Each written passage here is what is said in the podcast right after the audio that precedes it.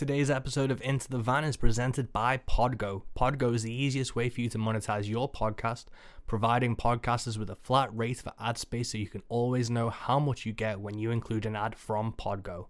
Apply today to become a member and immediately be connected with advertisers that fit your audience.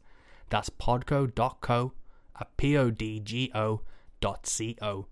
And be sure to add our podcast Into the Van in How Did You Hear About Podgo section of the application. Rogue Radio, now available on Mixcloud at mixcloud.com/Rogue Country. Keep it rogue. Hey guys, today's episode is brought to you by Rogue Radio. Rogue Radio is the new show that is my favorite radio show.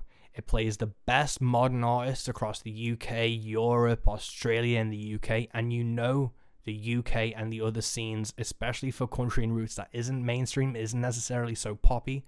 We aren't represented in any way, shape, or form, and I include myself as an artist in that.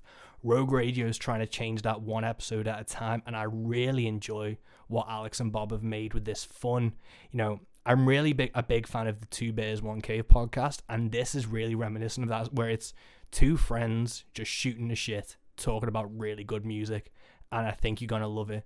So go over to mixcloud.com/Rogue Country and check out Rogue Radio there. I know they're going to be bringing out some new shows soon, and Into the Van is going to be on their Mixcloud as well, as part of their new initiative to, you know, create a platform and an entertainment center for everyone who's interested in this type of music. I'm super happy to be partnering with them to drop every single back episode of Into the Van onto their Mixcloud. So if you haven't heard it on whatever platform you'd like to do, you can head over to Mixcloud, listen to Into the Van, and also listen to Rogue Radio, so you've got just hours of entertainment there. I absolutely love the show, and I'm super proud to be working with them. And as always, today's episode is brought to you by my debut album, The Next Life. I'm super fucking proud of this record, and, you know, if you haven't given it a chance, please do. I've put everything into this for my debut record. It's 9 tracks that I think are completely solid and stand up next to each other, and I'm just so amazed by the reception of it so far, and I really hope you go check out. If you have already checked it out, thank you so much. I'm going to drop a track here.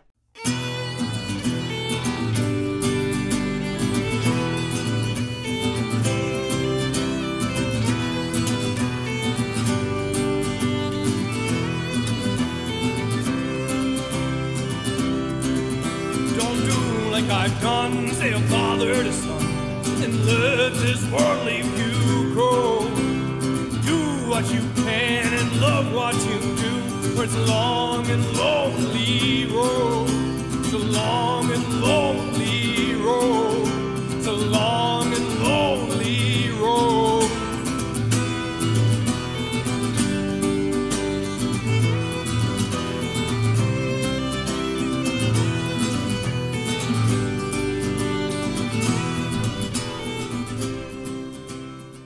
And it's had some really great reviews I'm super proud of, and I just can't believe that even one person would buy this record. As a musician, just having that support has been absolutely humbling, and I can't thank everyone who supported me so far enough. But if you'd like to go listen to it, it is on Spotify, Amazon, iTunes, wherever you stream music or wherever you buy music, it is 100% there. So please go check out The Next Life. Today's guest, I am so excited to announce. Today's guest is Danny Vaughn. And I've been a fan of Danny Vaughn since I was like 15, which, you know, he hasn't aged a day. He looks amazing. He sounds amazing. He plays amazing. His new record, Myths, Legends, and Lies, is fucking phenomenal. And I can't believe that Danny was gracious enough to accept my invitation to come on Into the Van and chat. And chat he did. We go in like nearly an hour and 20 onto this episode, and it is so good and so interesting to hear someone who's had such an amazing story career like Danny has. And, you know, the first time I saw Danny Vaughn was he was opening for Journey in Manchester Apollo. And that was absolutely insane. And then I've been able to see him at Download. I've seen him on his own a few times. I've seen him with Dan Reed Network and his, like, solo project, Snake Oil and Harmony. And it's just, he's always just this flawless musician and entertainer and storyteller. And it is obvious when you listen to Danny Vaughn that he is all of those things and more. So this is an absolutely fantastic chat, and I'm so happy that I got to have this. When I started this podcast, I didn't know who I'd be able to get. I knew I'd be able to get my friends. and you'll be able to get people I kind of toured with or people I kind of knew. But these cold calls that I've been doing and just emails with people on my wish list, you know, I've had Beans on Toast, which was an amazing, amazing thing to happen. And today to have Danny Vaughn, who I'm a huge fucking fan of, I've been a fan of for nearly 15 years now, was just absolutely mind-blowing. And to get to do this chat was, you know, an absolute amazing bucket list goal for this podcast. So go listen now. We have an absolutely fantastic talk and I want you to dive straight into it. So without further ado, this is episode 16 of Into the Van with Danny Vaughn.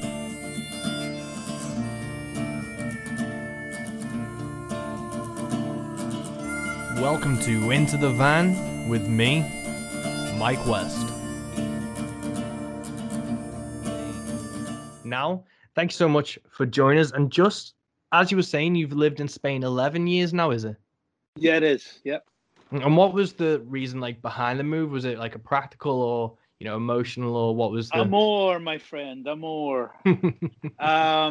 Yeah, I was actually, when I left America, which was it's now 15 years ago, I moved to Ireland first because I had some good friends there who kind of just said, hey, you know what, we'll get you set up and get you started and, you know, introduce you to people and get around. Because there really wasn't much for me career-wise in America anymore. You know, it was very few and far between. Whereas in Europe, I was able to tour reasonably regularly, particularly UK.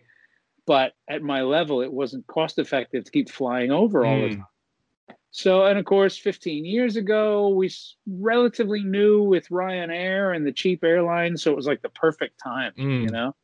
And then when Melissa and I kind of met and started courting, as it were, when we finally actually met in person, she had moved to Gibraltar. And like everybody else, I'd certainly heard of Gibraltar, but actually didn't know where it was on a map at all. I had to go look for it. Like, oh, all the way down there. Look at that. And so started flying from Ireland to Spain for visits and looking around and going, wait a minute, this could work, you know, because I lived in Ireland for 4 years and I was really starting to wonder where they were keeping the sun. It wasn't in the south of Ireland, I can tell you that. So it all just kind of fell into place kind of haphazardly.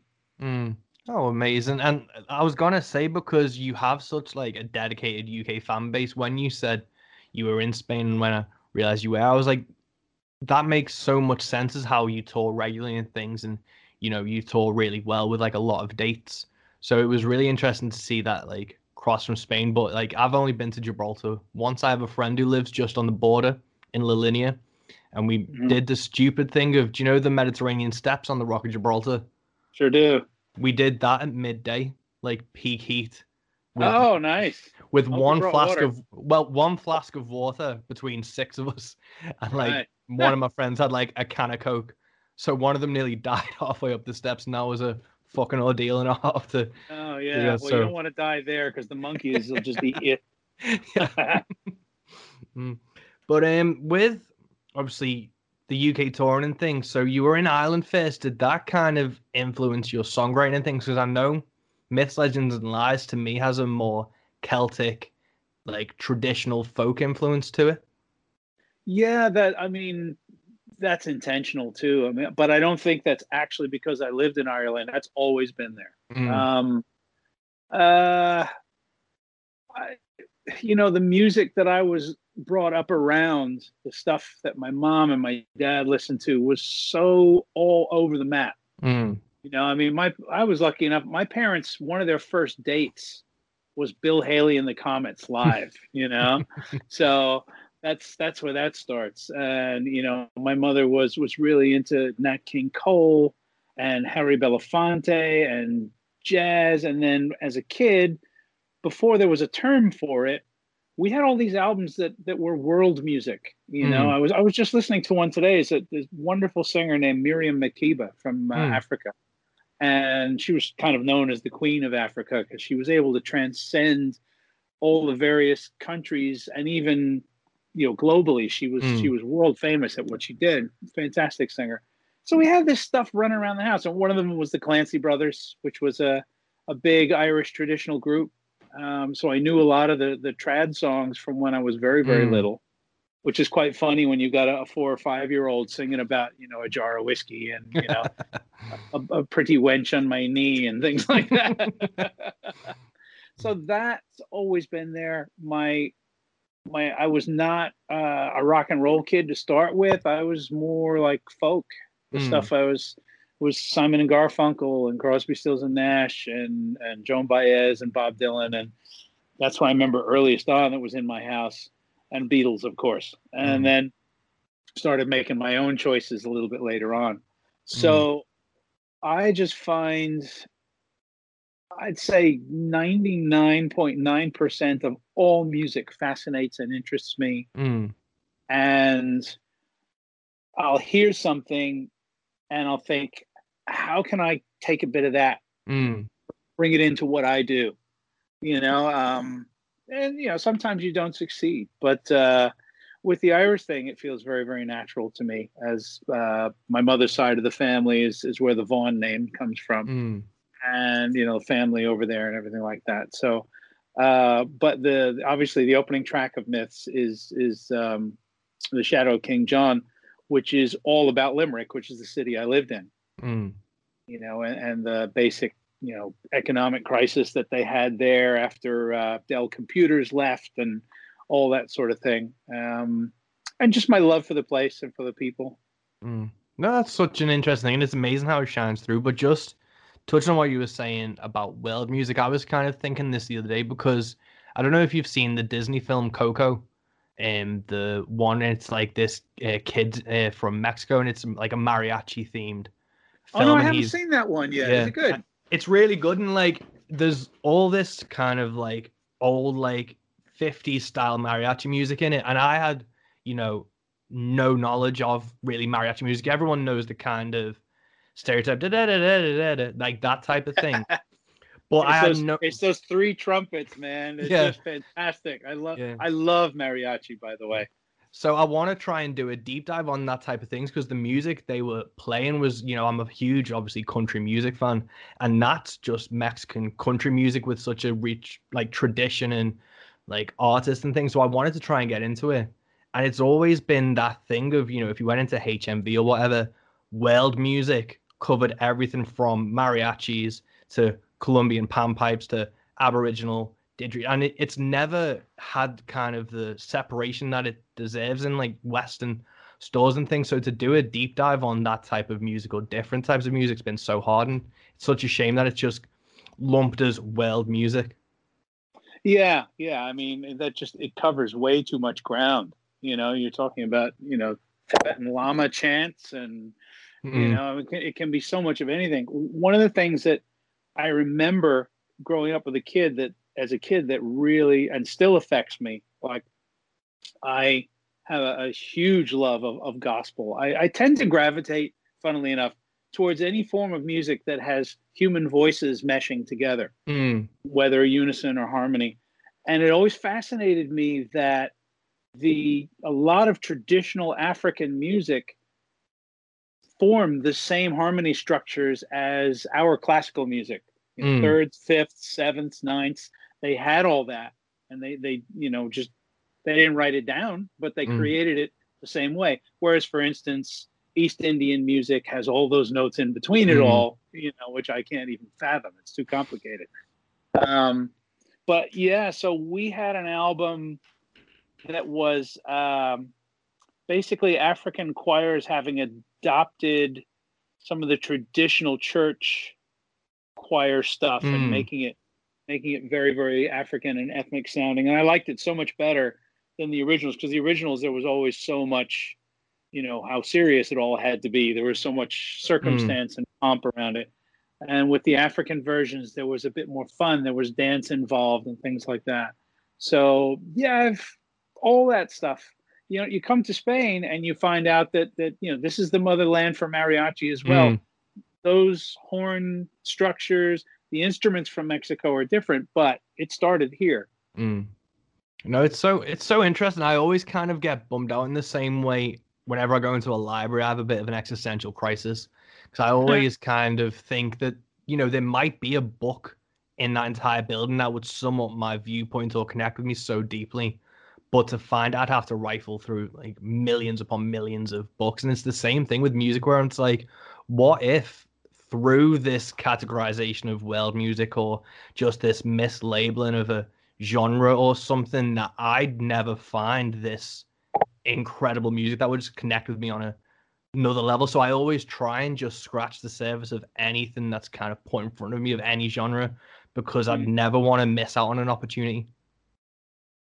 Yeah, it is with this, with the current state of our technology and the internet and everything, it is mind-boggling when you think I know there's great music being made out there, you know, music. And every now and then, you know, for me, there are certain moments, you know, because being older, I'm sitting there going, you know, I've reached that point in my life where I can sit back and say, they don't make good music like they used to. You know, of course they do. But it's harder to find, I think.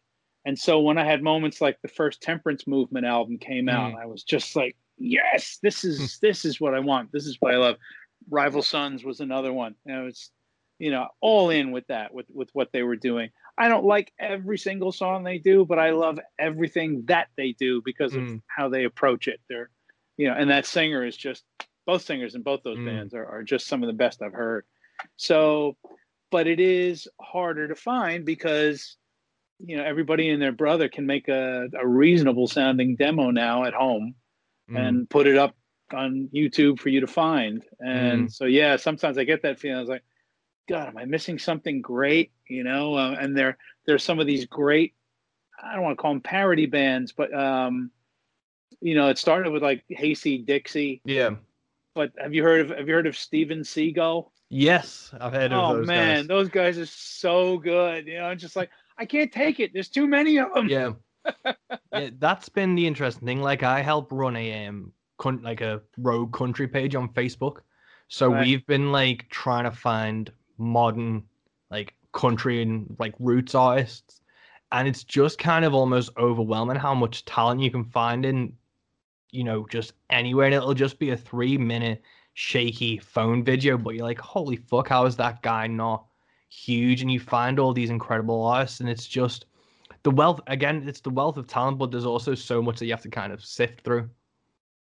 Yeah, for sure.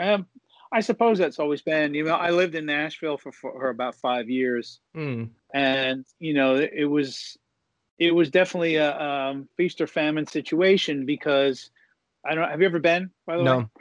No. They're, you know, all lined up along the famous Row area and Broadway. And by the way, Nashville is a small city.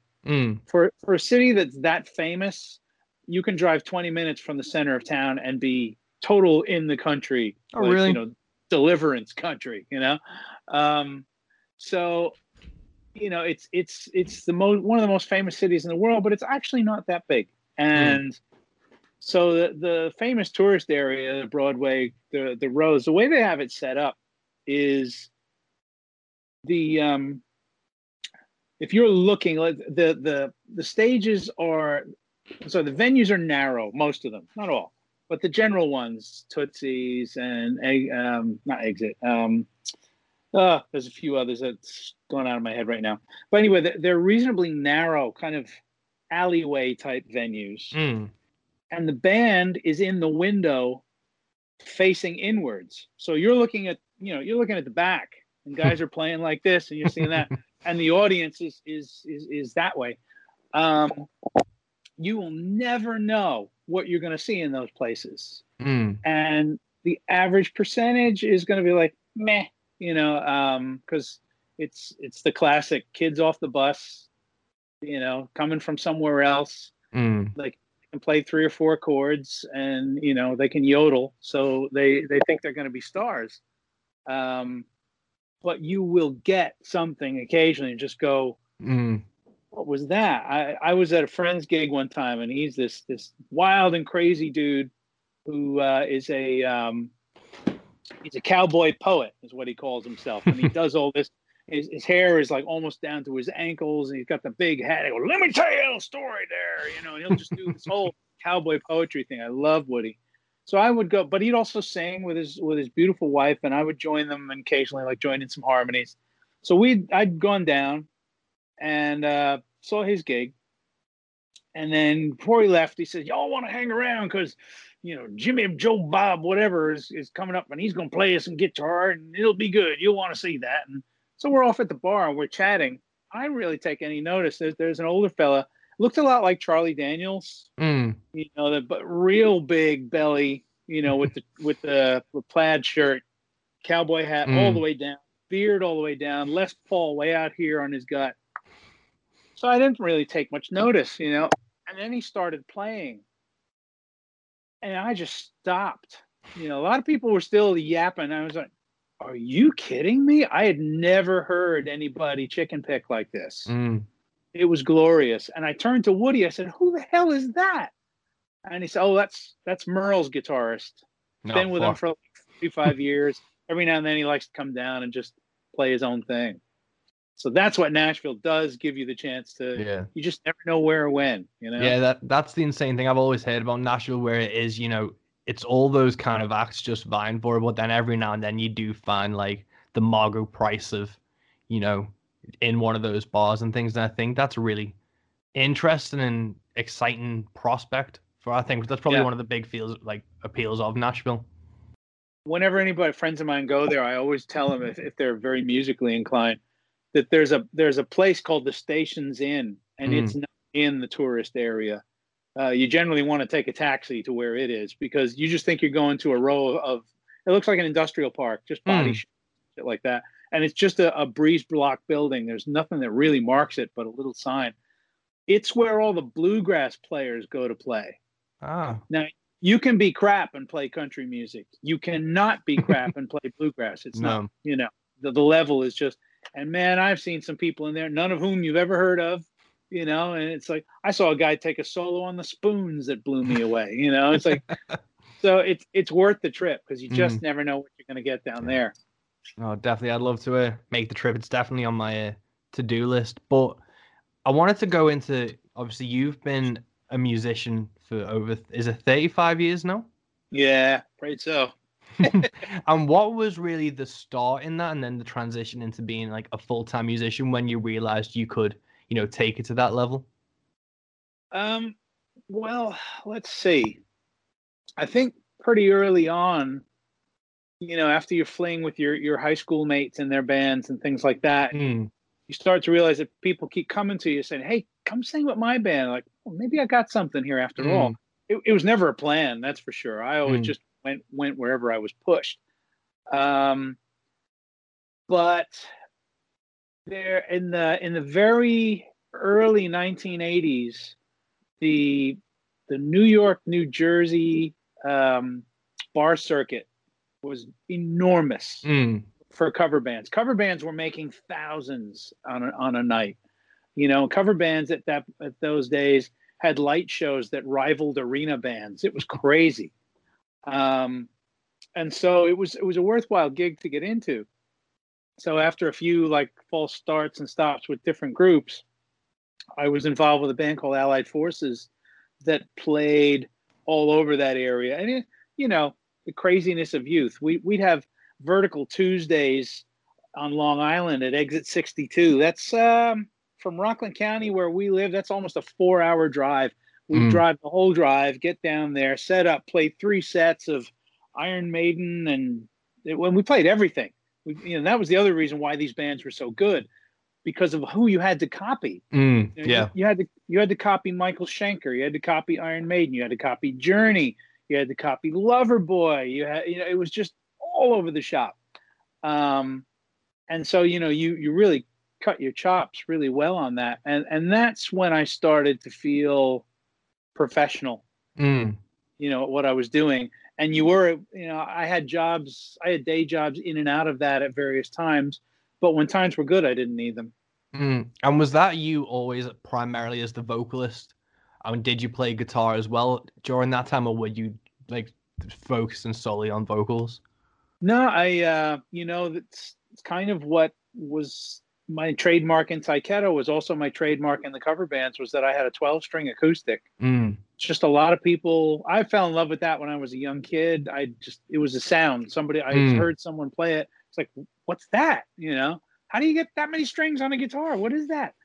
And that was it. Had to have one. And the story behind my first 12 string is a long and involved one, which I'm saving for a book. But oh, cool. So in Allied Forces, that would come out. And so we do something like Magic Power by Triumph, and that's got that whole acoustic 12-string beginning. We play that, you know. So that was kind of always my little sort of what made me different from the rest of the guys. Oh, cool. And going from those, and obviously, like, how did you see performing in those cover bands and, you know, wrapping your head around, you know, Iron Maiden material and stuff as to, you know, forming your own songwriting voice through, like, Taiketo and things like that? You know, I didn't do a whole lot of songwriting in those early days. One of the first bands I was in, there was a guy who was just we thought, you know, it was a much better songwriter than the rest of us. So we just left him to it. You know, there was no ego, no challenge about it. In Allied Forces, we all started trying to write stuff. Some of it marginally successful, just as far as the songs themselves, they were pretty decent. But it was when, you know, suddenly getting the drop in the bucket, the call to join Wasted, and, you know, oh, okay, you're in, you know, you've done what you had to do, you're in the band, now we've got to write an album.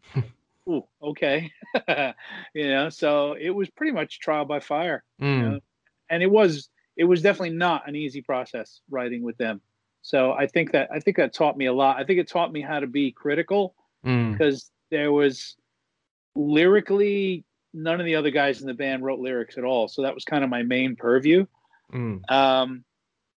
And so I just wrote, and because it's the guys in your band, nobody's saying anything. And there was some point where a couple of the guys sat me down and said, listen, some of these lyrics, you really got to work a bit more into this. You know, we're not liking this. And it was when you're the guy who you just all your life up to that point, you've been the guy that everybody says, oh, you're so great, man. You're so good at what you do. And then you move up a level, you know, and suddenly you're not the top talent in the room, or, you know, maybe not even close. And it's like, wow, okay, that's a bit of a blow. But that's what teaches. I mean, that's the first lesson I had about sort of critical thinking about my own writing. Oh, interesting. I think that's such a helpful tool, because obviously you have that when you write a song, you get to play it live. You have that audience feedback from it, but to have, you know, your peers in the band actually come back and say, well, actually, you know, what about this? You know, work on this. Like, have you thought about that line? Has that really stuck with you from then as a songwriter? Absolutely. And I haven't done a lot of collaborating over the years. I certainly would like to do more, but it does hold true where if you're collaborating with someone that cares enough, like, for instance, you know, I just did an entire album with Dan Reed, and we'll have conversations about each other's lyrics. I mean, generally there's not a lot of, we don't get involved in each other's stuff so much, but if there's something that's sticking out, something that's maybe rubbing somebody the wrong way, you know, you get into these conversations about, you know, okay, where are we going with this? You know, what is the person who's speaking? What are they, what's their motivation? Who are they? You know, are they religious? You know, does that matter, you know, with what we're saying, that sort of thing. And I got that, funnily enough, working on more on Taiketo's second album. And I'm trying to remember, I may have this story wrong. Hang on, let me think about this. This goes back a ways. No, actually, it was the first album. I was working on Don't Come Easy. And we were in A&M Studios, which is daunting, to say the least. You know, I mean, quite literally bumping into Bruce Springsteen and Phil Collins in the hallway, and, you know, Bon Jovi's making Blaze of Glory with Jeff Beck in the next room and all that. And you're just the new kids, just written a bunch of songs. And I remember being like I was looking at a set of lyrics with Richie Zito, and I'm like really pulling them apart, and it's little things, even like little, you know, 3-letter words. Like, is it an and? Is it a the? Is it a but? Is it? And I looked at Richie. I said, I'm really sorry. I said, I probably know that I shouldn't care so much. And he's like, no, wait a minute. He goes, let me tell you a story. And apparently at another time in his life, he was in one of the studios in LA, and the Eagles were recording. And he said, and I just happened, he said, it might have even been at A&M, I don't know. But he said they were around the corner in one of the, they left the actual recording room, and it was Glenn and Don. And they were sitting on a couch, and he said they were doing exactly this. They were saying, is it an and? Is it? I don't know if I want to say and there, because that implies this, and the character seems to be saying da, da, da, da. So it was really to know that the songwriters of that caliber, you know, worked in that way was a big deal. And writing to me is kind of just creativity is a bit of a passion of mine. And I have over the years collected a number of stories from different places I've seen on YouTube and things like that from songwriters that I think are genius and brilliant, like Henley. And when you find that there are actually a fair few similarities between yourself and these great people and how they write. I've got a book of random thoughts, basically. Maybe it'll be a catchphrase. There'll be, oh, that'll be a good title, whatever that is. Write it and just write it. Don't try to write the song. Just get the idea out. And then what'll happen is when at some point or another where I start to try and stitch together a song, I get this book out and I'll look. And what's interesting is a line from 6 months ago works with a line from last week over here, works with a line from, you know, a month ago, and you'll be like, oh, wait a minute, this could all be one song. Henley has what he calls the shoebox. I saw this interview, wonderful interview, if you can find it on YouTube, is Billy Joel interviewing Don Henley about songwriting. So there's your masterclass right there. Yeah. And Henley said, yeah, he says, with me, it's a shoebox. He says, I'll get an idea, and it just come out of nowhere. And he said, I won't try to flesh it out. I'll write down the line. I'll tear off the piece of paper, and I'll stick it in the shoebox. And he said, at some point, I get the shoebox out. And I start arranging all these pieces of paper and going, oh, hey, that works with that. And I'm just, you know, I'm listening to this, and it's blowing my mind. I'm like, this is great. There are these wonderful books, songwriters on songwriting. The gentleman's name is Zolo, the guy who writes them, and he's interviewed everybody for, you know, all the greats for Songwriting magazine. Really? And so, yeah, the focus is really on the craft, and so the books are compilations of interviews with anybody from Paul Simon to Sammy Kahn to Leonard Cohen, to Dylan, you know, it just goes on and on and on. And they're fascinating reads, both for the similarities and the differences. I'll have to try and track them down. I know I really love Stephen King's book on writing. Yes, it's me like, too. Yeah, it's not obviously songwriting, but his creative process. And even though it's part autobiography, it's such a great insight into how a mind works. And I think once you know how one person's viewpoint has, even if you can just glean one thing away from it, it's such a revelation to you. And that's why I really enjoy doing this podcast and sitting down with songwriters to discuss it, because even for like selfishly, like for myself, I'll be able to take something away and be able to put that into, you know, my next song or my next thought process. Right. Now, it's so funny you mentioned that book. I have it in my cabinet upstairs, and I don't quite yet have the goal of writing a book, but my wife kind of nudges me from time to time because she's like, listen, some of these stories, you know, write them down. So I'm kind of starting to formulate an idea of how I'd like to do it, because I do read dozens and dozens of, you know, music biographies. I can't get enough of them, but you know, there's always the inevitable, however it starts, we have to sort of, to me, you kind of get dredged through their childhood. And I generally find I'm not that interested in their childhood. you know, I'm interested in their careers. Mm. I'm desperate to read Elton's new one. It's supposed to be phenomenal. Oh, really? I've got Dolly Parton's biography sitting on my bedstand at the moment. I'm only a few chapters into that, but I remember when I was a kid, I probably read it too early, but I read Gene Simmons' like autobiography, and I must have read that when I was about 10 or like 10 to 12. And that, obviously, his childhood's such a complex and interesting backstory. But what I loved about it was how, you know, Kiss got started in their marketing, and like just the mentality behind them was such an interesting thing.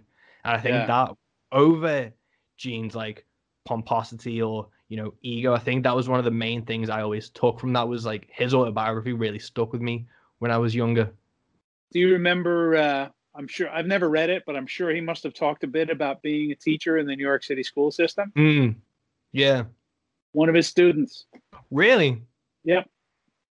Oh, PS 75, which is on between 95th and 96th Street on West End Avenue. That's where I grew up. Mm. And he was a substitute teacher, Mr. Klein. No way. We had him. Yep. Yeah. What was that like? Like, I don't remember, but I do know that if you were a substitute teacher, like in the New York school system, if the kids didn't break their teachers, then they loved them, you know, and we loved our teachers. So when our teachers were sick and a substitute came in, all hell broke loose, because it was like 35, 40 kids, you know, kids from all over the West Side, some as far north as Harlem. It turns out that my school was pretty progressive. I didn't know. You know, I joined it when I was 7, and my friends were South American and Black and Puerto Rican, and just, okay, you know, it was just growing up in New York, all that's normal. So I didn't realize that even for New York, it was a relatively progressive school. And he came in as a substitute a couple times, and I think he said in his book that was what like was the galvanizing moment when he realized he needed to make it in music, because he couldn't hack it. And I'm like, yeah, so that kind of means he owes me a little money.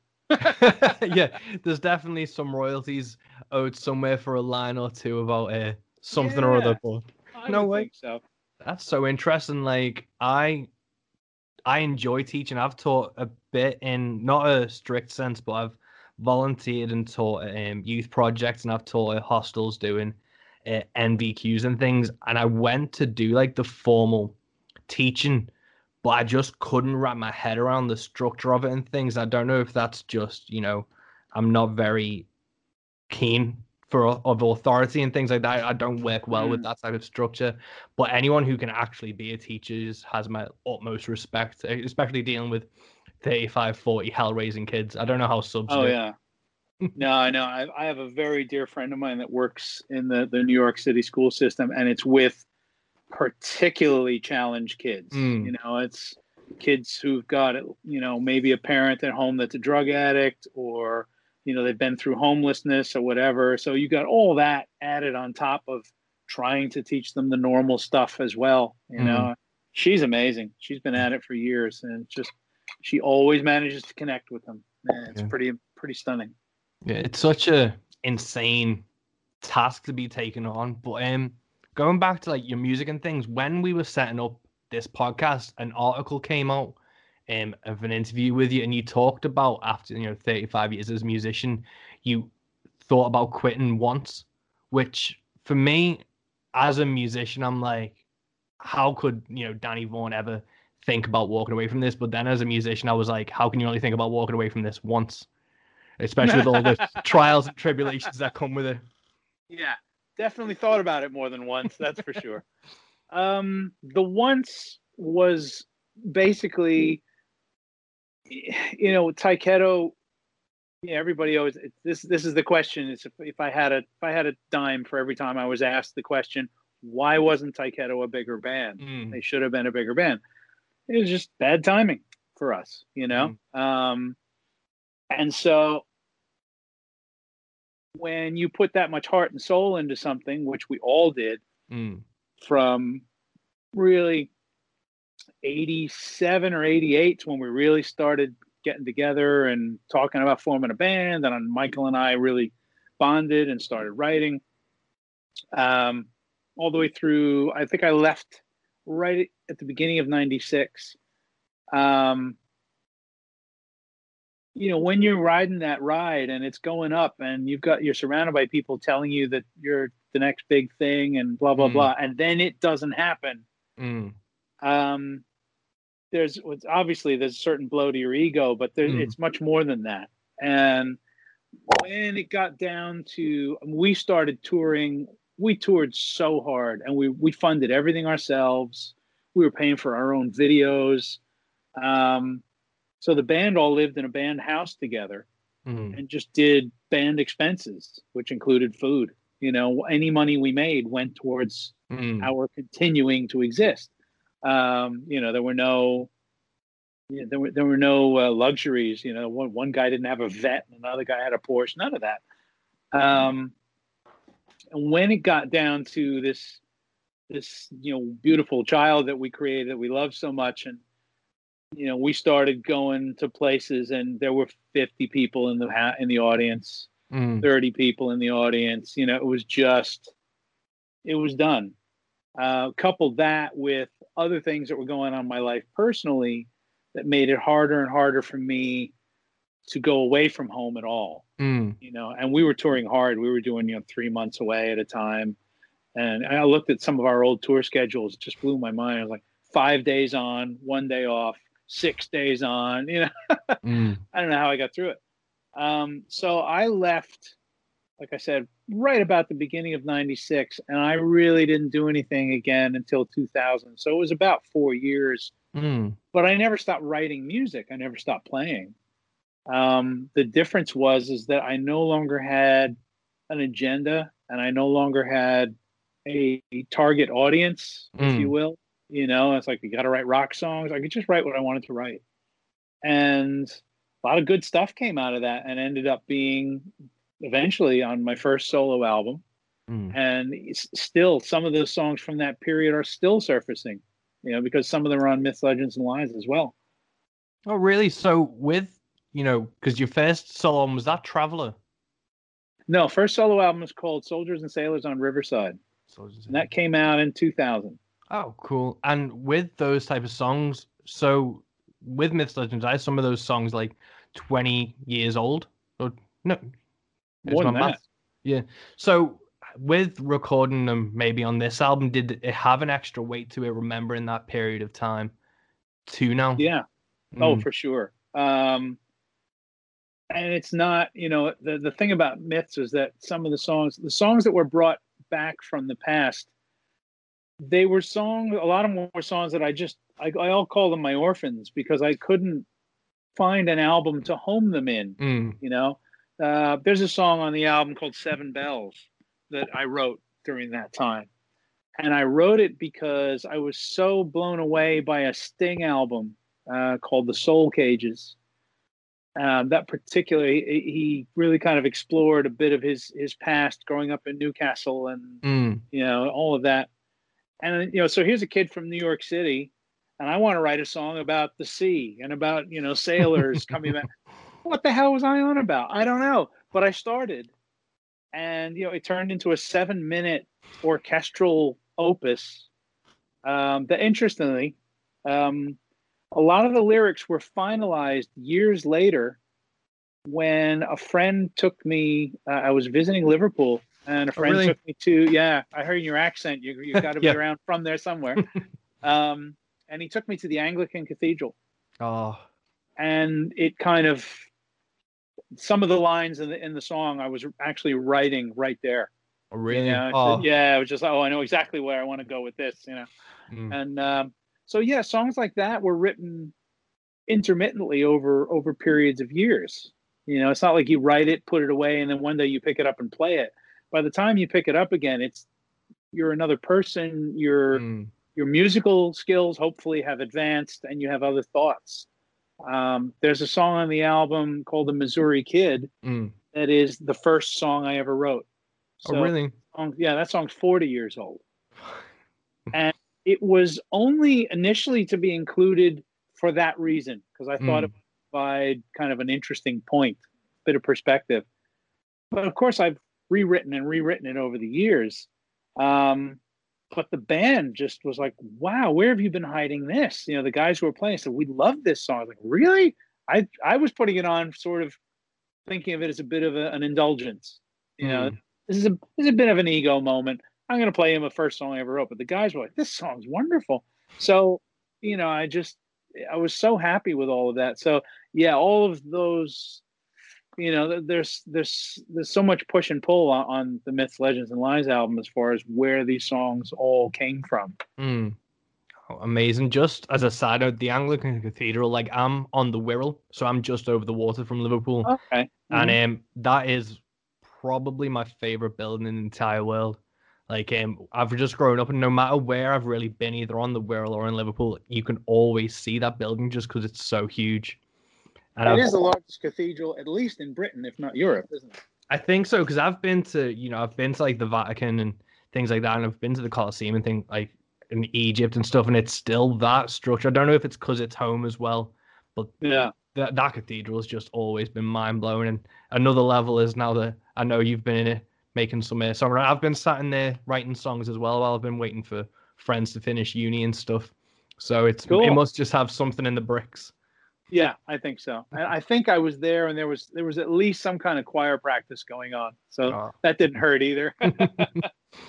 That's amazing. And with obviously the knocks you've taken through Taikato and things and taking a break, do you think that was kind of formulative in being an independent artist and finding your voice to say, I get to do, you know, if I write a song, I'm going to put it on an album because it's a Danny Vaughn song. Do you think that helped you not necessarily conquer a fear, but have that kind of motivation and drive to plant that flag as yourself?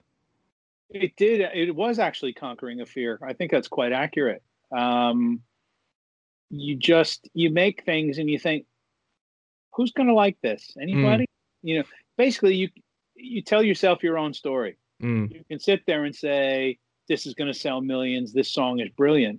I've written some songs that I know are hit radio songs. They just never happened to be a hit on the radio.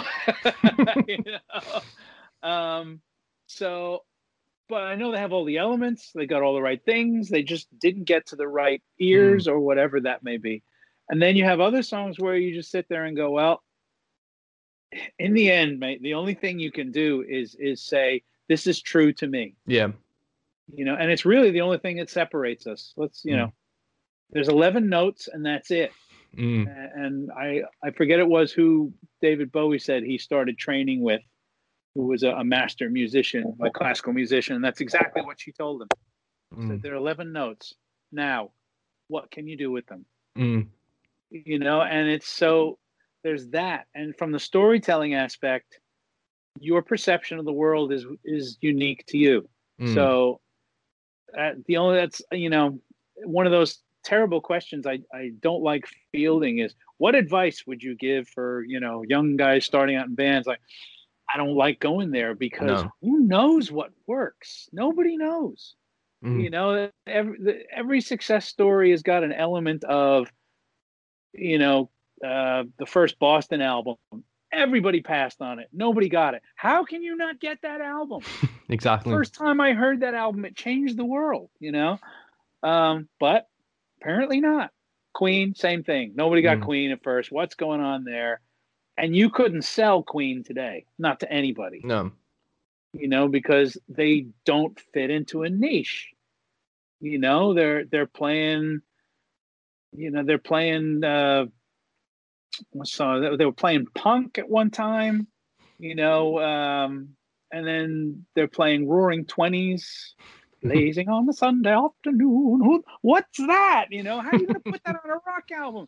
It just, that's one of the reasons why I love the 70s, because that was all that music was still possible. And so the only thing that when people ask advice, and so whatever it is, whatever music you make music you believe in. Yeah. Don't, if it's not popular, don't worry about that, because that changes from month to month. But whatever it is that you are truly moved by, there are others who are moved by that. So your job is then to find them. Yeah, I think that's a really important and interesting thing to say, especially as like independent artists, because you have this mainstream idea or this mainstream establishment that people can and do succeed in. But that is maybe 20-30% of artists, if, you know, as a generous estimate. But there's so many musicians who exist outside of that who make successful, you know, careers. I was just talking to a guy called Beans on Toast, a folk singer from Essex, who's a really great guy, and he's existed outside of the mainstream, and all he does is sing, you know, songs about people getting drunk at festivals, to people at festivals getting drunk. And he has this niche that he knows he can't really exceed, or but he doesn't want to. He knows what his niche is and what his abilities are as an artist and as, you know, as a business, to put it callously. And I think a lot of people need to be aware of, you know, you can hit a demographic and an audience that can sustain you for a long period of time. You just need to be aware of who that audience is. Yeah. And in my case, you know, I've taken my audience on a bit of a journey, and going back to the fear factor with something that Myths, Legends, and Lies, there was, you know, the story behind the making of that album is a long one, but it took everything we had financially, emotionally, you know, anything that could challenge it, did challenge it. And there were a couple of times where I turned to my wife and said, what if nobody likes it? You know, we put everything into it. We put our savings into it. You know, we've gone through all this. What if nobody likes it? And it's just like, that's the point where you just got to put it out there, get it out of the wind and see. And, you know, my fans are always kind enough to say, how could you think we wouldn't like something you would do? But of course, you know, of course you could. Of course, there could be something. I've written songs over the years that fans are like, not big on that one, you know, and that's fine. So interesting point. I was on one of these rock cruises one time. Actually, it was a Moody Blues cruise. And one of the performers was Roger Daltrey. And I'm a massive Who fan. And he did a Q&A, and I managed to get a question. And I said, when you guys were in the studio recording Tommy, when that was going on, were you thinking, was there a point where the band looked at each other and went, holy shit, you know, we're doing something that's going to change everything? And he just laughed. And he says, well, first thing he said was, yes, of course. And then he just laughed. And he goes, absolutely not. We didn't have a clue that we were just working. That's all we were doing. And you know, Pete, you follow Pete and where he goes with the music, and you do your bits. But overall, yeah, clueless that what they were doing would have, you know, such an immense effect on rock and roll. No such thing as a rock opera before it, you know, that sort of things and all that. So I think that's a fair assessment for everybody. You do your best work and then you put it out there, and it doesn't always get heard. That's the saddest part of it, but that's when you're in the business of trying to sell music. Well, that's popular culture. And so if you're going the popular culture route, then you got a lot of restrictions right there. You know, that immediately takes your songwriting, it pares it down to what you want to do, because there's only going to be a few utterly unique people that also catch on. Tom Waits, personal hero of mine, you know, I've never met anyone, you know, never come across someone's music that polarizes people as much as his does. And I think, well, that makes sense. Or maybe Bowie, you know, because I adore Bowie, but I don't listen to everything he did. No. There's some of it I'm just like, okay, I really appreciate that you felt the need to walk down this road. I can't go there with you. But I think that's the healthy thing for a fan to be. You don't want, obviously, fan comes from fanatic, and you don't want someone to be like that who's completely unadulterated. Like, I'm obsessed with Kiss, and I've got Ace Frehley tattooed on my chest, but I can admit when one of their albums fucking sucks, at least to me. Right. And it's, I think there's a healthy level of awareness. But going back, because Myths, Legends, and Lies, you pour obviously so much into it, and like, it was through Pledge Music, when Pledge Music went tits, because I remember my dad's name is on the back of that album as part of the supporters, because really, yeah, because I bought him as a birthday present, Oh, fantastic. Yeah, so we backed it, and then when it fell through, we backed it again through, you did it through the crowdfunding thing. So, you know, as a fan, I was, you know, devastated for you. I knew some other friends who were musicians who had issues with Pledge Music when all that went through, but that must have been another, just an insane blow to, especially yeah. You know, I mean, I had studio time booked, I had musicians booked, and, you know, they're dangling the carrot of, we'll send you, I know we're supposed to have sent you 10 grand, but we'll send you 500 pounds this week. And the next week we should be able to say, and after like the fourth deadline they missed, I went, I got nothing to lose here because they're not sending any more money. It's just a load of bullshit. And that's when I made the video explaining what happened. And it's like 26,000 views in like 2 days. And even though there were other artists battling them, that video seemed to just set something off because suddenly everybody was breathing down Pledge's neck. And I think the major difference between anything I did and what anybody else did was I just drew the line in the sand. I knew it was over. And I just said, you know, they've taken your money. They've not given it to me. So they can steal from you. They can steal from me. They will not steal from Visa and MasterCard. Yeah. That's international credit fraud. Get to your card company right away. Tell them you've not received the service you paid for, and they will, you know, they'll be getting calls from them. And that worked. Yeah, that's exactly what I did, because I watched that video and I was like, holy fucking goddamn it. Sent it to my dad and everything. And then it was literally, I went on to my bank, got the money back, and then put it straight into the crowdfunding campaign that got set up. So it was a bittersweet thing to know, because I knew musicians who were directly affected, and we were talking about it to them. So I knew to a point what you'd be going through. And it was, as a fan and as a musician, it was just a really fucking shitty situation to know that people were in because of one company's greed, who looked like they could have changed the game if they'd have not, you know, shit the bed, for lack of a better word. Well, it wasn't even like an entire company's greed. It was a CEO who came in and did the old, I'm going to make everybody $1 million bucks. We're going to do this. We're going to be the next Spotify. We're going to do this. Spent a shit ton of money on ridiculous offices down in Covent Garden. Hired a bunch of six-figure salary guys that they didn't need. And suddenly had to pay for all that. And they did it by... Well, the short of the story is that for 8 years, that thing ran like clockwork. You know the old saying, if it ain't broke, don't fix it? Well, you know, unfortunately, American CEOs are just brought up on conquest, pillage, move on to the next thing. They don't care about making a business. You know, people are not in business to make a living anymore. They're in business to make a killing. And so it's a, you know, there's no connection to what you're doing. And so their original paying structure was they got a daily statement from PayPal. You think about it, they had like hundreds, maybe thousands of artists, all money coming in, all that. PayPal would send them a daily statement completely down to the penny, you know, which artist. Okay, Danny Vaughn today got 150 pounds for this, this, this, and this.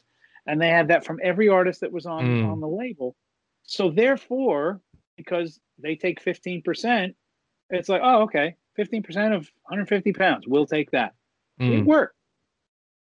They decided to switch. Well, this guy switched them to another company that gave them, I think it was a once a week statement every other week with no formal accounting, just lump sum. That allowed them to just take what they wanted and go, oh, well, some of this is ours and it's all this gray area, but we need it for development. And suddenly the artists weren't getting their money. I mean, there's a band in America called Ogre that I heard they owe $100,000 to. Fucking hell. Yeah, and none of them ever got it. Jesus. You know? And that guy is now running another music company. He walked away from that unhurt. That's disgusting. Yeah, like it's just ridiculous. And like for me, like selfishly, I'm obviously like a small artist. I was planning on going that crowdfunding route for my album. So when that fell through, it was obviously like shit. I'll have to try and find another way to fund it. And I was lucky enough to, I kind of took that approach, but just through Bandcamp and just set up pre-orders, and was lucky enough that people did it that way. But with your album, Myths, Legends, and Lies, and obviously you had Traveller before then, and I think I first saw you opening for Journey in 2007 on the Traveller record. Or maybe around... that was just myself and Tony Marshall playing acoustically. Yeah. And that was a really great thing. And obviously in that article, I think it was Blues Doodles from the other week, you talk about, you know, that Americana country scene. Have you found much crossover with like these two albums, that you have, you know, your Ty Ketto and Danny Vaughn fan base, and you have like country audiences coming across? More, yeah. Well, Myths, Legends, and Lies, I was really happy that I was getting attention from Americana. I mean, we the album charted in the UK Americana charts. We were number 3. Oh, amazing. You know? Yeah, some guy named Springsteen was at the top, but I don't know. So, yeah, I mean, things like that, where it was just getting attention for the music. Because, you know, there were whole areas of people going, I don't know how many interviews I started over the last 6 months with, I'm sorry to say, I don't know who you were. You know, I don't know who you are. I haven't heard of you before. I'm like, no, I love that. You know, it's just, it's a whole new, and if I can keep heading that way, I actually wouldn't mind at all. And of course, COVID has put paid to several plans that I'd had of getting involved in some of the more Americana, potentially even country or folk festivals. And, you know, obviously not coming in for big bucks or anything, but just coming in as like one man and a guitar. I say, look, let me play some songs and see what you think, and just let the music do its work. Yeah, I think you'd obviously shine on that, because I remember you played the Download acoustic stage in 2010. And after this, I'll send you the picture. I was in the front row for that. Were you really? Yeah. And I remember because you... Now, I've done that twice, so I'm trying to remember. Was 2010 the one where... did PJ come out and play with me on that one? Or was that the earlier one? I think PJ came out. It was while it was still the Jägermeister stage. Yeah, okay.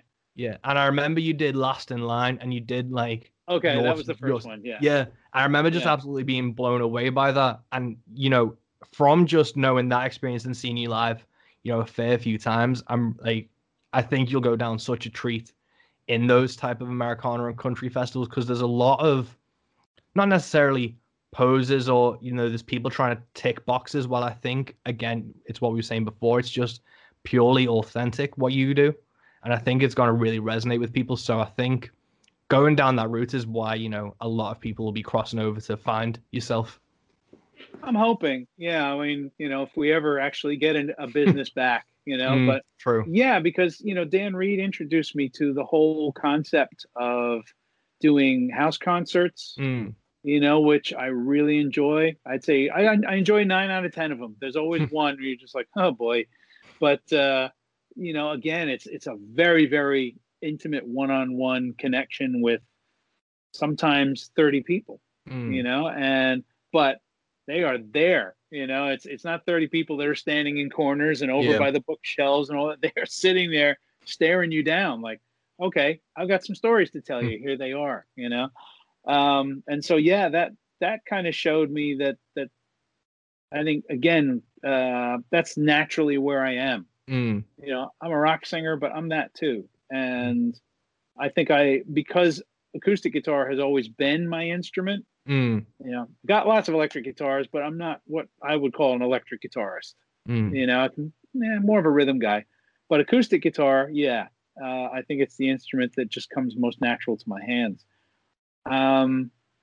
So that's always been there. You know, so my methodology through Ty Ketto and a lot of my, you know, some of the project albums and things I've done over the years is I'll write something. It'll almost always be an acoustic song to begin with. You know, something like I think something like Sail Away from the first Ty Ketto album.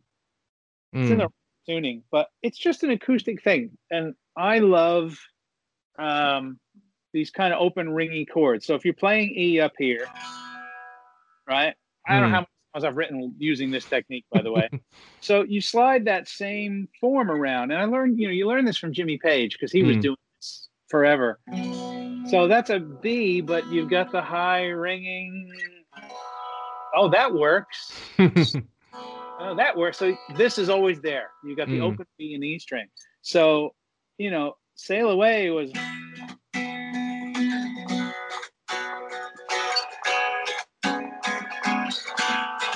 That's what I wrote, you know, and the way collaboration works, if you've got it right, is you go, okay, Brooke St. James, you know, guitarist of the future, rock that thing, you know. And it's funny because a lot of times you hit a wall. A lot of rock guys don't know what to do with that. You know, luckily, Taiketo's secret weapon was always Michael Urbini because he would get it. Even though he couldn't write a guitar riff, he go, oh, no, no, I hear it. It's going to be a stomp. Like, it needs to go, dong, dong, dong. And be like, okay, now it's starting to sound like rock and roll. And then I remember with Sail Away, it might have been a week or so. And it was so typical Brooke because he came in one day. He's like, guys, I got this thing for that, you know, Dan, that acoustic thing you showed me. He goes, I got an idea, but it's too heavy. It's not going to work. He just, that was his way of selling something. Like, you're not going to love it. It's too heavy. And he played that riff. We were all like, touchdown! You know, this song is going. And that's how that stuff happens. But for me, most of my stuff will almost always start sounding country. That's so interesting. I know I've seen a lot of bands that are either metal or rock, and they switch to acoustic, and they still try and play an acoustic like it's an electric guitar.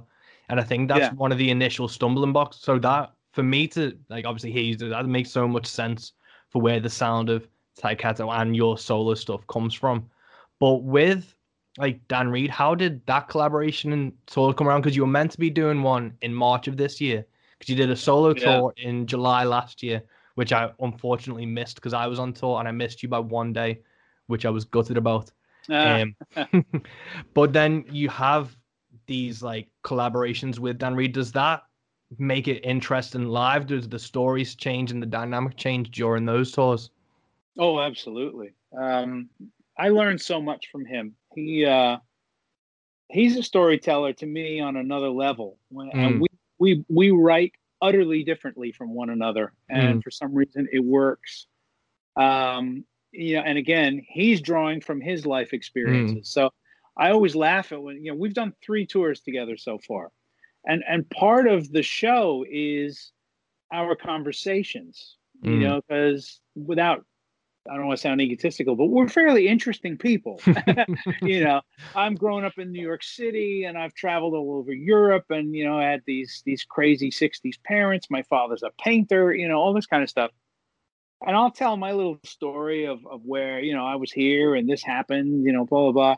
And Dan will come in with, well, this next song is I wrote after spending 3 months in silent meditation in the hills of India. Oh, fuck you, Dan. You know, Mr. One-Upsmanship, you know, you can't beat his stories, you know. And then he'll go with, you know, there was that time when the Dan Reed Network opened for the Rolling Stones. Oh, come on, you know. So we have a great time. And I think it's a learning process for both of us. It's something that had the potential to not work. We're both lead singers, and therefore that's troublesome. Lead singers generally are a kind of a bitchy breed. I've gotten along with most of the ones I know, I'm happy to say, because I think it's quite fine for you to be as good, better, whatever than me. I don't really care. You know, I'm reasonably comfortable that I'm good at what I do. Yeah, not arrogance. It's just I found something that I'm good at, and it's over 35 years. I've kind of figured it out.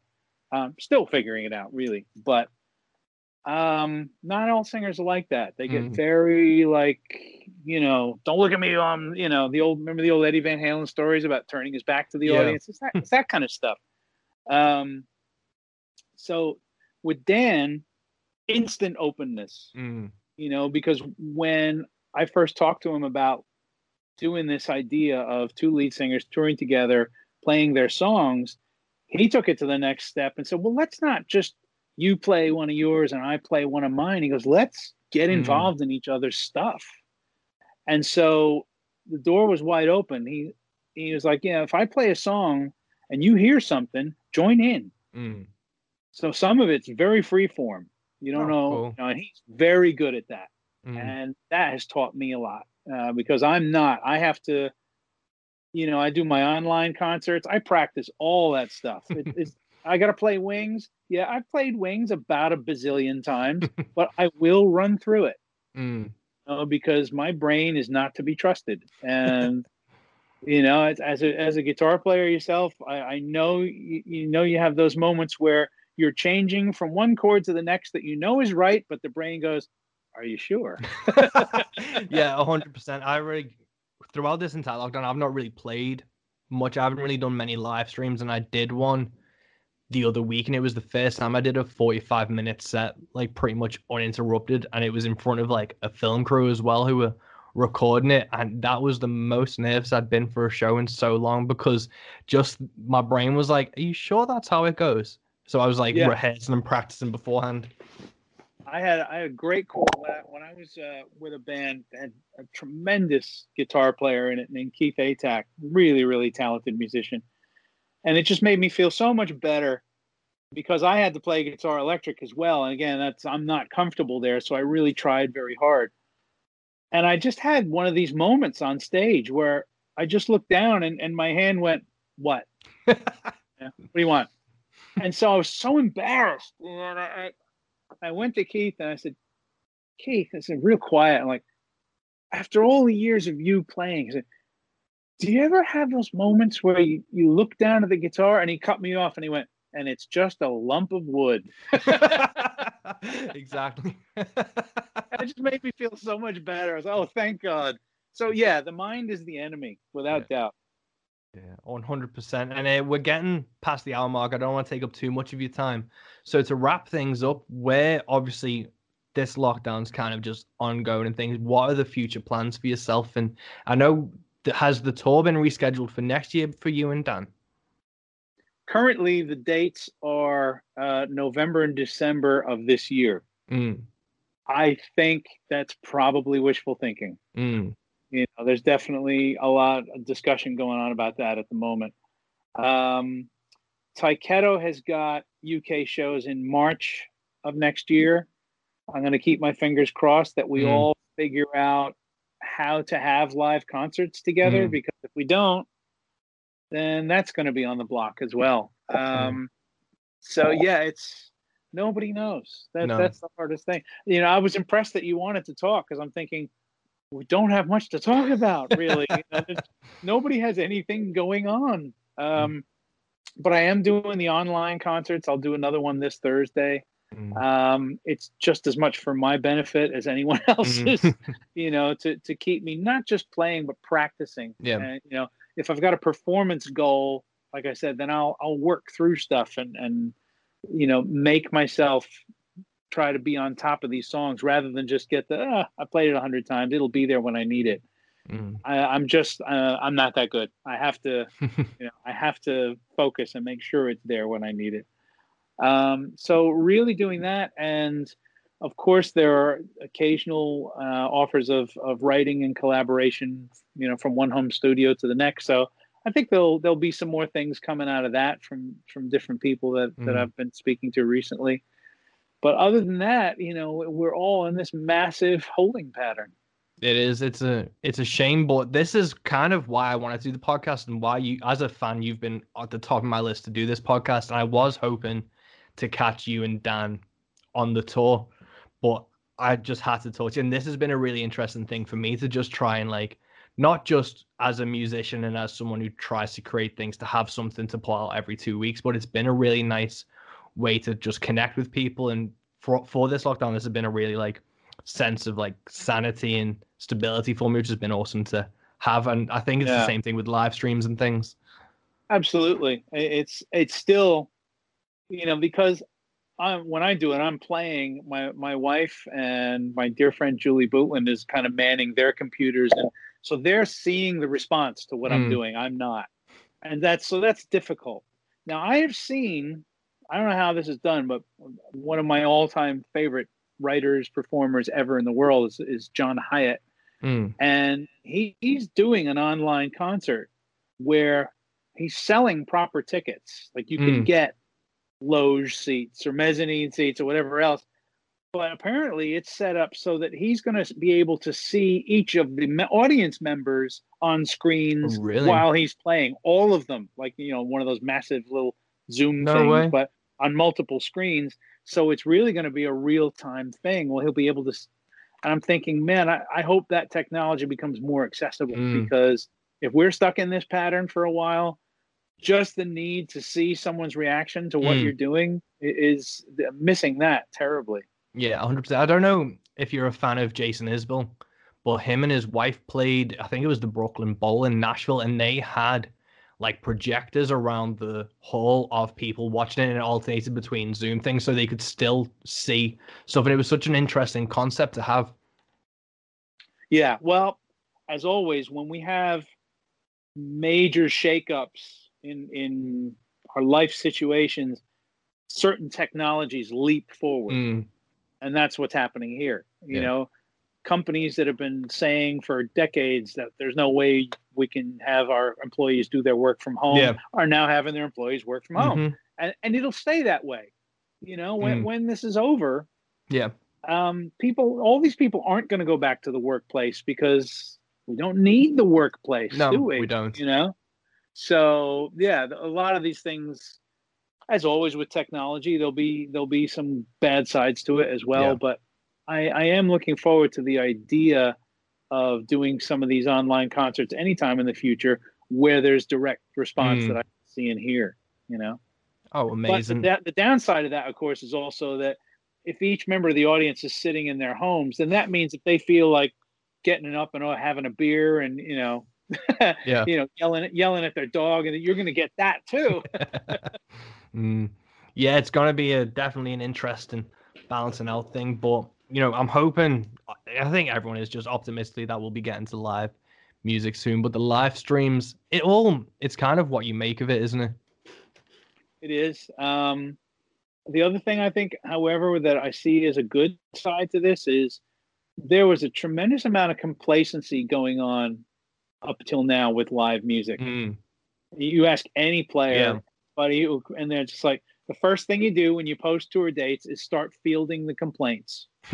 Why aren't you playing my town? Why aren't you playing here? Oh, that's, you know, well, I am playing, you know, I'm not playing the Wirral, but I am playing in Liverpool. Oh, that's 20 miles away, you know, and you just think, wow, you know, so that, I think that might dissipate a bit. Hopefully. And I think when you know, live performances come back and everybody feels comfortable about it, I think they're going to come back with a vengeance. Because people are going to remember that there's an experience to be had there. That's what it's all about. It's another reason why we're all a little cagey about everybody filming all the time during the concert. It's not because we cared about being filmed.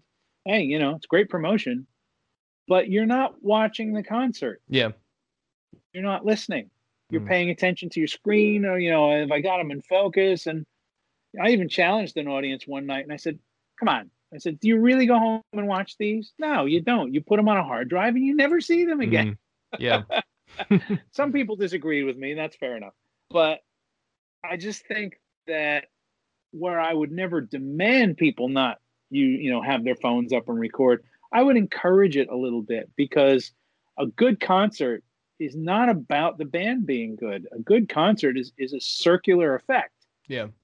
You know, what we send out, what you send back, all of that, we're playing off of you now. Otherwise, what are we doing? We're just we're just reciting from you know, by rote. What's that? You know, that can be done at home. So I think that is going to be rightfully missed, and I'm really hoping that when it comes back, people are like, wow, you know, I just went and saw this, and it was like the best night of the last month, and it meant so much to me. That's what all us music fanatics want from our music, you know? Yeah, most definitely. And I think it's even, you know, it's such a value thing, because I saw that video you put up of playing after your show at the merch table because a fan requested song. And wasn't that something? Yeah, those type of. I was so glad somebody filmed that, because not for my ego, because I just thought, what a tremendous moment that was, because I saw her, and then somebody, it was at the meet and greet, and they introduced her, and as soon as she said her name, I went, oh, because I got an email saying, hi, my name is Leah, and it's a lovely email about why she loved this song, and I was inviting people to tell me what they'd like to hear on the night, and it just, I don't know why I didn't write it on my list, and it just skipped my mind. I was like, oh no, we can't have that. It, when you, particularly with these acoustic shows, you're having a relationship with every single person in the room. It's, I've said this to people for years. Acoustic shows in front of 50 to 100 people are much harder than stadium rock shows. Definitely. That stadium rock shows have their own complications, and of course, very daunting to stand up in front of 25,000 people for sure. But after the first 3,000 or 4,000, it's just colors and shapes. 50 people in a room, I've got 100 pairs of eyes right at that I can't get away from. And that, I find that much more nerve-wracking. No, it's such an insane thing. But again, it was just one of them really cool videos, and that is where, you don't need to film the entire gig, but it's those type of things that you do need to film. Yeah, and I was so glad that later on my friends, oh, by the way, I filmed that. I was like, oh, no way. Yeah. I was like, God, I hope I played it decently. Because that's the other side of it. It's like, look, I filmed you, you play this. I'm like, oh, I was shit. Listen to that. Happens all the time. And, of course, the other side of it is that, you do a lot of those solo gigs, those acoustic gigs, they're 2 hours long. And, the next day, people are like, oh, went to see Danny Vaughn, was brilliant. Here's a song from the night. Which song do you think it is? It's Forever Young every time. Like, come on, I did like 25 songs. And do you have plans for, obviously you're doing the Snake Oil and Harmony things. Do you have plans for a solo tour at some point, maybe next year or? Well, like I said, the Snake Oil tour is still actually listed as November, December of this year. We have kind of put the word out to fans because, of course, we know how much people have to prepare and some get hotel rooms and all that. We're like, you know what? With the way things are, it's not a good idea to start blocking in hotel rooms or buying flights or whatever. So give us a little more time to see how this plays out, because obviously, the way the UK government is treating the virus is so. Was it? Jonathan Pye called it, it's basically a whack-a-mole policy. Yeah. And that's pretty much what's going on. It's like, oh, hit that. Whoa, what's that over there? So it's not coming across too well just now. No. And it may mean that we have to move the dates. Well, hopefully, because I really want to see you guys live again and stuff, but I can't thank you enough for doing this podcast again. To tell me, obviously, I've been a huge fan of yours for a while.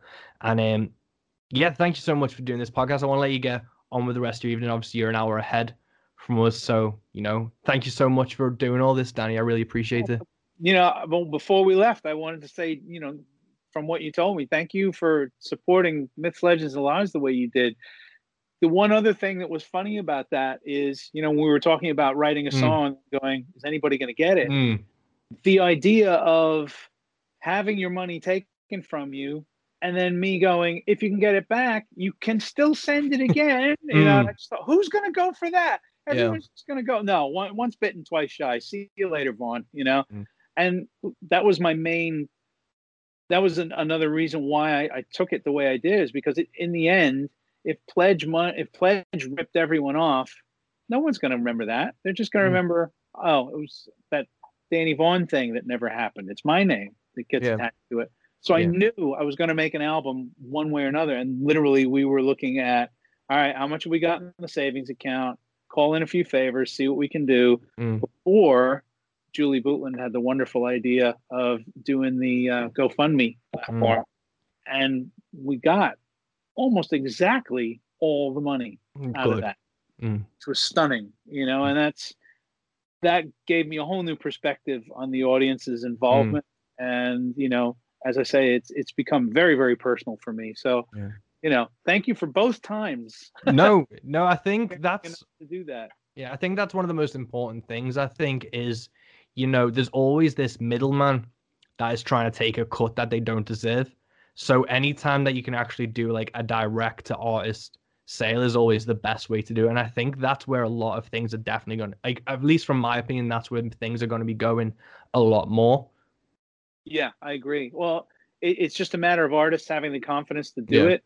I am right at that level. We just don't know. You know, my thing I tell people, are you famous? I said, well, look at it this way. I said, my name is known in probably most major cities around the world, but by 5 people in each city. So that's kind of where I'm at. You know, it's not like if Steve Harris wants to make a solo album, yeah, there's going to be enough people there to do it. You know, with me, it was who knew until we found out. And now we do know. And so I'm excited about the next one. You know, amazing. The songs are on the whiteboard and, you know, ideas are percolating. So, great.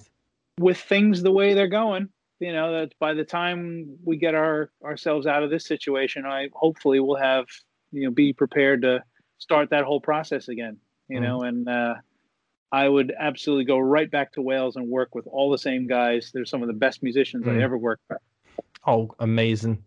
Well, I really can't wait. I'm going to be listening because I wanted to talk to you as well about the song Monkeys with Money and Guns, but because I love that track, but I definitely... You know, I don't want to take up too much of your time, so I definitely want a sequel to this conversation. And anytime, yeah, I'd be happy to. Yeah, well, thank you so much, Danny. This has been a real treat for me, and I am, just thank you so much, and I hope you enjoy the rest of your evening. Yeah, same to you. Well, thank you for having me. Like I said, as you can tell, I'm generally not at a loss for words, so you know. You want to have another conversation, just let me know. Oh, well, but thank you. So do it more by email because I'm really kind of shit at keeping up with Instagram, as you found out. No, that's fine. I'll drop you an email, but thank you so much.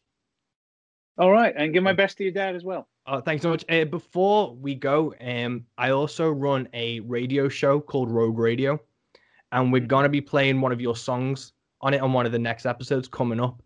Would I be able to get you to just do a quick liner of my name is Danny Vaughn and you're listening to Rogue Radio? Yeah, that's it. Not your name as well? Okay. No, it's yeah. Hey, this is Danny Vaughn from Taiketo and you are listening to Rogue Radio. Turn it up. Amazing. Thank you so much. I'll send you across. This will be going live, I think, in October. I do these every 2 weeks. So I'll send you across the links if you're up for sharing it and things. But this This has been an absolute blast of a conversation, Danny. Thank you so much. These are the kind of conversations I enjoy. So, you know, where we're talking writer to writer and player to player. So, do let me know because I'll make sure that, the rabid fan base is all over it. Amazing. Well, thank you so much. And I will definitely be seeing you at Chester or Liverpool at some point soon. Fingers crossed, my friend. Fingers crossed.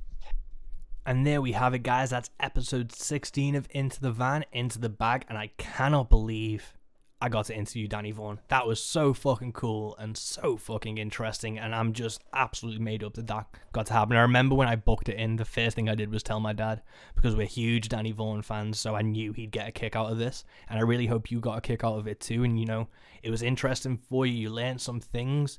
You know, you immediately stop this podcast and go listen to Myths, Legends, and Lies because it is fucking brilliant. So, yeah, go support Myths, Legends, and Lies. Go support Danny Vaughn, Snake Oil and Harmony, and all his projects. Go listen to The Next Life. Make sure you subscribe to Into the Van, and I will see you at the next episode, my friends. Peace.